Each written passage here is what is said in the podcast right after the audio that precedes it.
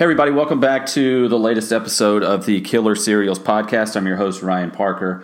Our co-host, Tony Jones, uh, is taking a bit of a break, working on some other projects. We've been taking a bit of a break. Uh, if you subscribe to the podcast, you'll see that we haven't posted a new episode. Uh, and sometime we took a summer break that seems to have extended into the fall. But we're excited to be back with a talking about a fantastic show that I think will be a classic uh, in television history. Probably one of, oddly, the most underrated shows in a sense of audience uh, kind of awareness. Uh, crit- probably one of the most critically acclaimed shows, and that's Rectify. And we're going to do something interesting and different with this series. Uh, rather than Tony and I discussing it, I'm going to be uh, speaking with some doctorate of ministry students from Lancaster Theological Seminary in Pennsylvania uh, who are taking a course called Faith Formation in the Internet World, uh, in which we talk about doing faith formation in digital and social media spaces. And because T V is a place that draws such a wide and diverse audience, we thought it would be good to engage a series from a faith perspective um, and talk about some of the themes that arise, and a show that I don't think anybody in the class had seen. Many people hadn't even heard of. Um, so we're excited to talk about Rectify. And today, our first guest in this experiment is Coley Batavia. And she, again, as I said, is a doctorate of ministry student. And thank you for being here.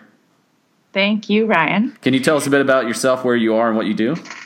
Sure. Uh, I'm Coley Batavia, and I serve as one of the pastors at a church um, in a town in Wisconsin, a little town called Two Rivers. Uh, it's a beautiful place to be. We're right on Lake Michigan.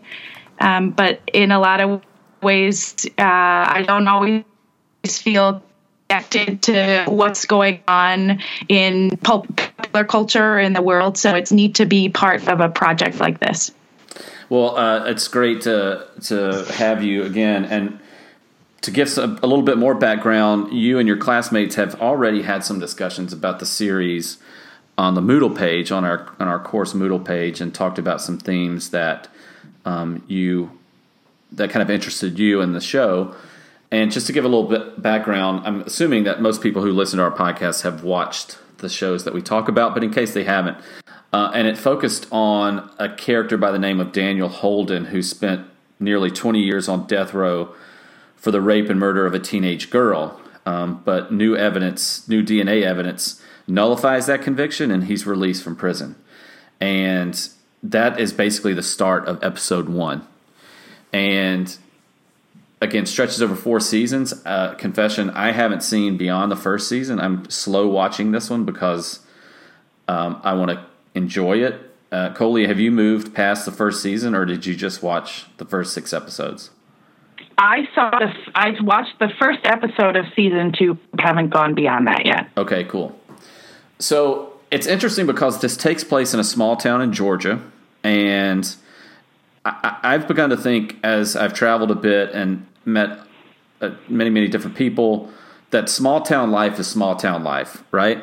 Um, if there's there are probably nuances to Southern small town living that are different, but Um, one of the things about the show is that here is this accused murderer and rapist who's now basically released back into this small town, and everybody knows him and his family.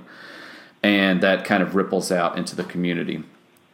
And I think that's one of the themes that you wanted to talk about, and I'd be interested to hear more of what you have to say, because while we're kind of focusing on the second episode here, I think the themes that you've picked out are really universal to the first season. Uh, and you talked about your interest in relationships, and I wonder if you could talk about what you kind of took away from the second episode or the whole first season about that kind of theme in the show. Sure. Um, well, and while while you've been talking and giving that introduction, I, I made a connection that I hadn't made before.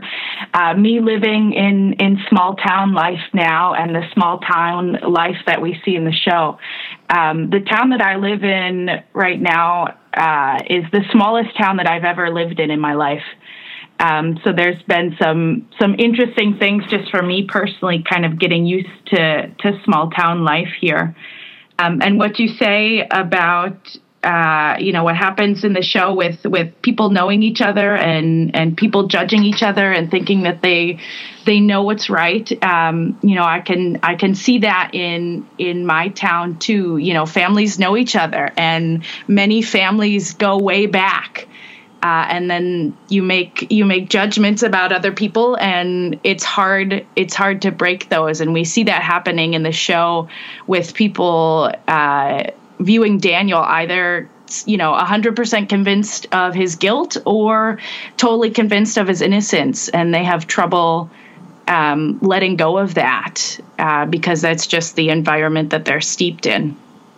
Um, and I hadn't really thought about that until you were talking just now. You, you had talked about the some this notion of healthy and unhealthy relationships, yeah. and the, and what surprised you about some of the characters and their relationships with one another.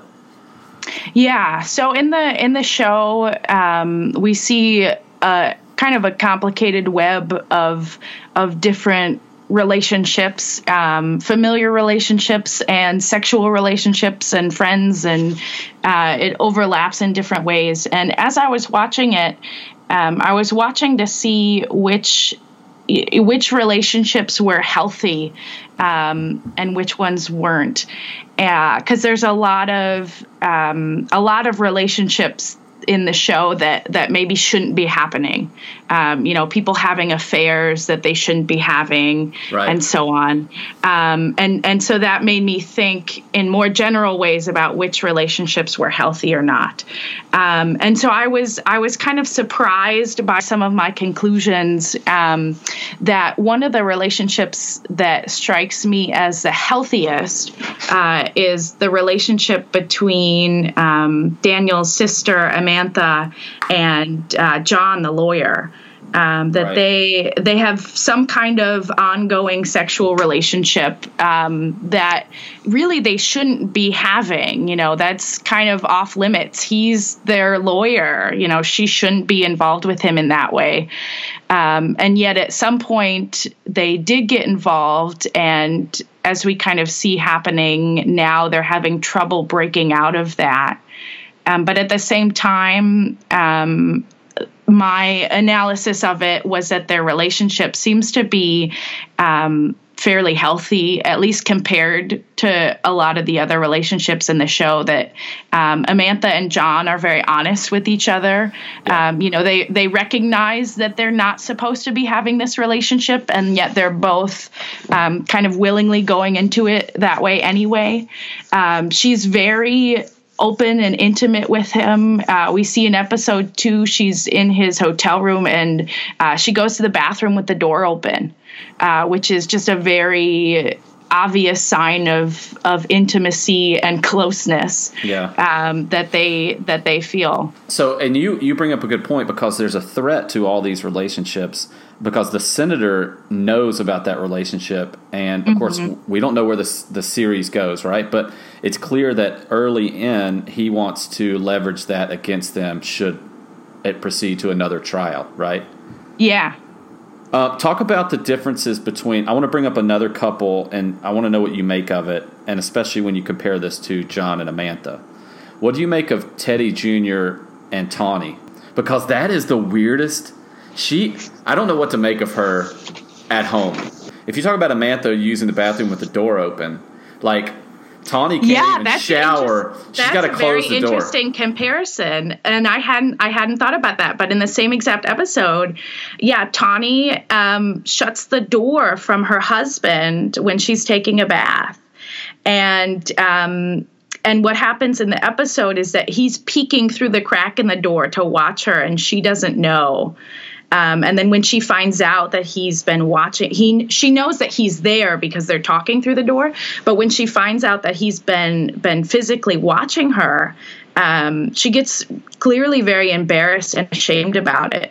Um, so that's that's an interesting contrast um, between Amantha and John, and you know Tawny and and Teddy, that they're they're married, um, but she's keeping a, a physical barrier between them in that way. So there are, like I said before, there are similarities and differences between small town living, um, you know, the world over, right?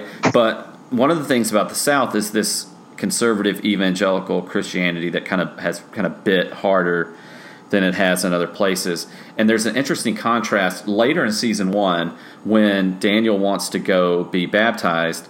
There's a, one of the characters expresses shock over that because he does not come from a religious family, right? But Tawny is super religious, and I wonder if her discomfort is bound up in what I might call sexual repression in her religious community. I don't know what you if that resonates with the, your viewing of the show at all.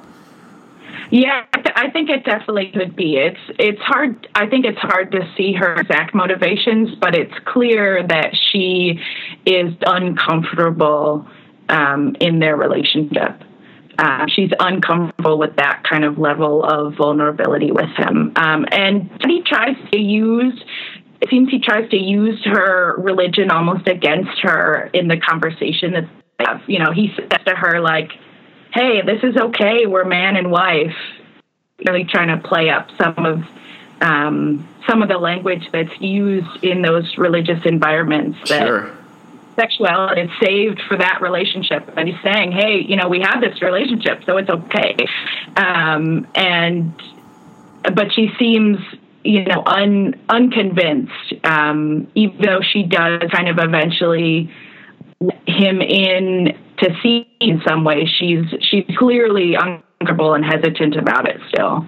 Yeah, and I wonder if um, there's this there's this characteristic that goes with Tawny, who is probably the sweetest character in the at least in the first season, right? Yeah. And but yet she is so bound up in shame, uh, and. I don't know if you see that shame in other characters, certainly not the Holden family, right? I mean, yeah. They're relieved that Daniel's home, but there doesn't seem to be any shame there, and he's the one accused of rape and murder. Yeah, it's it's interesting because um, in episode two anyway, uh, Tawny seems to be one of the one of the few people who's really reaching out to Daniel in in a genuine way. Um, that, that, and that's another relationship that I labeled as a healthy one, um, at least from what we've seen uh, so far. You know, we'll kind of have to see how that sure. keeps going in future episodes and future seasons. Um, but she she reaches out to him in a way that seems really genuine and kind, and seems to be the first, really the first one to actually have a connection. Um, with Daniel, that she treats him like a person who's capable of having thoughts and feelings. And I noticed that she's also one of the few people that wants to talk to him about things other than, you know, what happened while you were on death row, which is such a big topic for, you know, point. So many of the characters want to know what happened, and they ask him, they ask Daniel questions about what happened, or, you know, what, what were you doing when you were in prison? And Tawny, they talk about it a little bit, but she really doesn't seem interested in that. You know, the questions that she asks him and the conversation that they have um, really is about other things. That's a good point. And you, you got me thinking, too, about Tawny in a different way. And it's almost like I feel like I have to apologize for judging her character um, because I'm wondering if she doesn't have some experience, if there hasn't been some past experience of abuse, or that she feels shame for, like she's been mistreated in a way that, uh, in the way that Holden is, or that Daniel has been accused of mistreating another woman, right? That she mm. knows some of that shame. So I don't know. I guess we'll have to see as the, the series progresses. Um, there's this theme that goes throughout that you detected pretty quickly in your um, post. Is of being alone and being lonely. Yeah. And I wonder if you could talk a bit about that. Yeah. So one of the things that I noticed, um, especially in episode two, but we can see it a lot in in the whole first season, um, is this contrast between loneliness versus actually being alone. Um, and there are many times uh, where Daniel is clearly lonely, um, that he's disconnected from other people. Um, you know, in in now that he's out of prison and in the real world, he's having trouble connecting with people. But when when we see the flashbacks to him in prison, um, it's obvious then, too, you know, that he's secluded in his cell and is not allowed um, to be with other people there. In this episode and others, we see a big theme on touch, you know, that that he's been so starved from touch um, that that he hasn't been able to touch anybody um, well in prison. And so he's just he's totally secluded and and lonely and starved for real relationships and real connections. Um, but at the same time, uh, he's not. He's not really alone. Like, there's always other people there. Uh, when he was in prison, um, he kind of had these neighbors that he couldn't get away from that would talk to him through the wall. And there was there was no escape from that. Or, you know, there were guards who were always supposed to be watching. Um, and then when he gets home, it seems like it's almost more of the same thing, that that his sister Amantha just almost won't leave him alone. Um, that she's constantly worried about him and constantly surveying him. Um, they get up in the morning and Daniel's not there, and and she's like, you know, all frantic. Well, where is he? And she and John uh, go out and drive around town looking for him, uh, and then sit at a distance and watch him.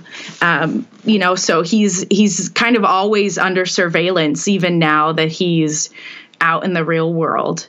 Um, So there there are always people there, um, but at the same time, you know, none of those connections are, are genuine connections. That he's he's being watched, but but always very lonely still. So can you contrast that with a character that wasn't in prison?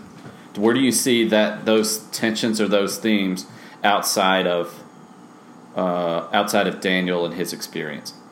Was there one? I mean, there may not be, but was there a character that you're like, oh, yeah, this person is embodying that tension of being alone versus being lonely? Yeah, well, and I saw it. I saw it, too, with Tawny, you know, and we've we've talked some about her already. But um, I, I felt that she, you know, she has trouble connecting with with other people despite um, her real interest in wanting to do so. She connects with Daniel, um, but many of the other people that she reaches out to don't seem to want to to return that to her. Right. Um, there's a couple times where she tries to reach out to Amantha, um, and Amantha really just kind of blows her off. Um, doesn't want to engage in a Amantha, relationship with her. Amantha doesn't really like anybody in her family except Daniel, right? And yeah. Maybe her mom. Yeah, and and she, she, I think, I think she's okay about Jared. I did notice in episode two, you know, when I was looking for relationships, um, that Jared and Daniel play croquet in the backyard together. Yeah. Uh, and, and you kind of see it from a distance. You know, we don't really know what they're talking about or what's going on. Um, but there's some hints that that could be a good, healthy relationship for Daniel. Um, yeah, and we don't. A, it's a way for Daniel to kind of um, kind of regain a sense of childhood, right? Or teenage mm-hmm. years that he lost, right? Yeah, yeah. Uh, yeah, the, he's he's you know, and we don't know really how well they knew each other um, before before Daniel got back out of prison. But it's it's interesting to see. Yeah, yeah, not well, certainly. Unless Jared visited in prison, because Jared, I don't think yeah. was born right. If he's been yeah. in prison for twenty yeah. years, maybe visit him in prison. Hey, yeah. speaking well, of. I'm, No, yeah, that was, that was just, I got the impression that Jared came to visit him. Yeah. Um, and maybe I'm making that up, but no. but I got that impression while I was watching. Speaking of prison, um, I want to ask you a personal question, and then I want to relate it to the show. Okay. Um, what do you or had you thought much about kind of the prison system in America um, before watching this show? And then secondly, does this show make you think differently about prison now? And I'm going to ask this of everybody that we talk to. Um, the the knowledge that I have of the prison system is admittedly limited. Um, I I am aware and, and do have convictions that the system that we have currently is flawed. Mm-hmm. Um, I, I sort of have this vague impression that when I was growing up, um, you know, and learning learning about the way society works, um, that, you know, prison was supposed to be this place where where people would, you know, kind of learn to do better and and then get out and be able to to live a regular life again. Um, because of the lessons that they've learned or whatever. Um, but now that I'm that I'm older, like I'm realizing that that's not true, um, that our, our prison system is really not good at all at reforming people, um, that people get out and sometimes have kind of no choice but end up back in again because we're not providing um, support or, or resources for people.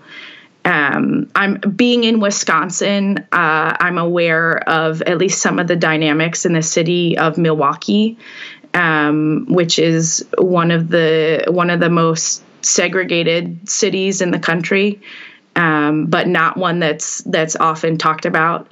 Um, and I, I be- I'm pretty sure that Milwaukee has the highest rate of of previously incarcerated African-American men, um, or something like that, that Mil- Milwaukee has a big problem um, with incarceration of black men. I just did a quick search while you were talking, is that uh, that the incarceration rate of African-American men is is uh, staggeringly high in Milwaukee. Yeah. yeah. Yes. Um, and yes. your and your thought on, the sh- I mean, did the show make you think differently about those practices, or...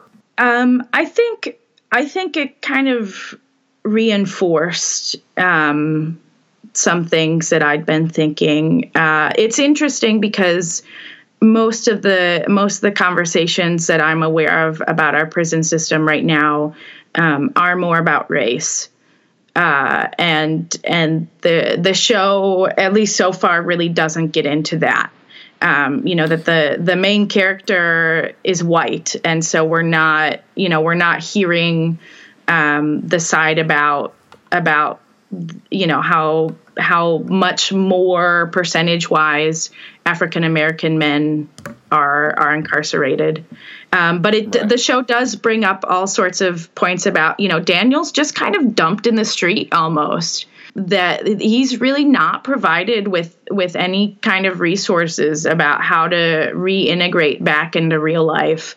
Um, and we see it in lots of ways um, throughout the show that he really struggles with with dealing with being in the real world now. And, you know, his whole his whole life in prison um was really limited in a lot, a lot of ways. And now he's, yeah, he's dumped back into the real world and has to deal with things, but isn't, as far as we're aware anyway, is not provided with even any kind of counseling or, or anything that might help him deal with that. I'll probably discuss this in a later episode, but I, I was talking to um, a friend who had watched the show.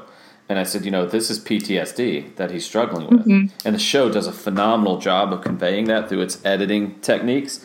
But, you know, later in the later in this first series, Samantha does say, hey, let's go back to Atlanta because there are people there who can help you, right? There are people who know yeah. what you've been through. But to your point, um, what if you're released from prison um, and it's not even as dramatic as having been on death row, but you don't have a family? Right. I mean, at yeah. least Daniel has two people, really three, two, two or three people who really do care for him. Um, even though and even in that situation, you can see how real the struggle is to put your life back together. Mm-hmm. Yeah.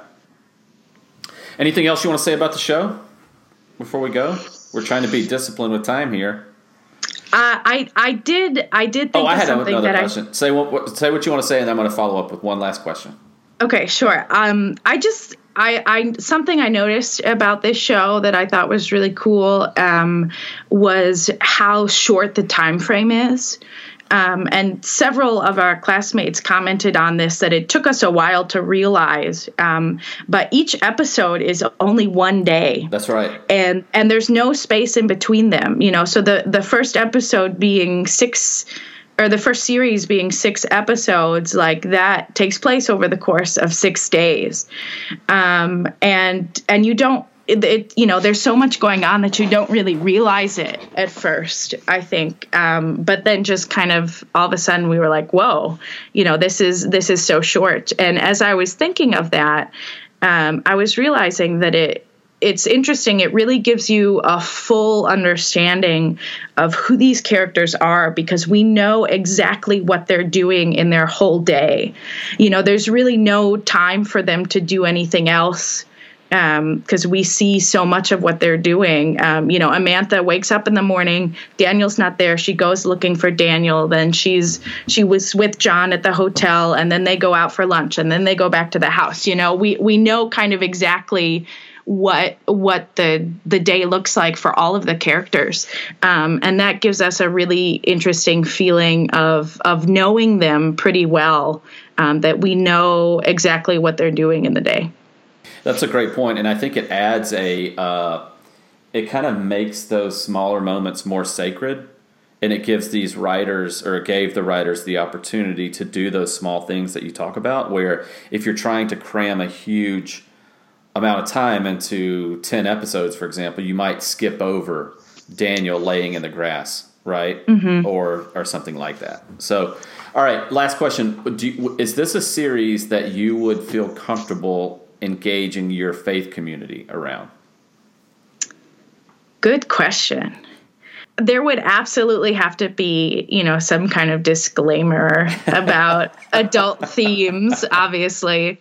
Um, and again, but, in a setting where we read about rape and murder and pillaging in our Bible every day. Well, we've got to put the disclaimer in here for these T V shows, right?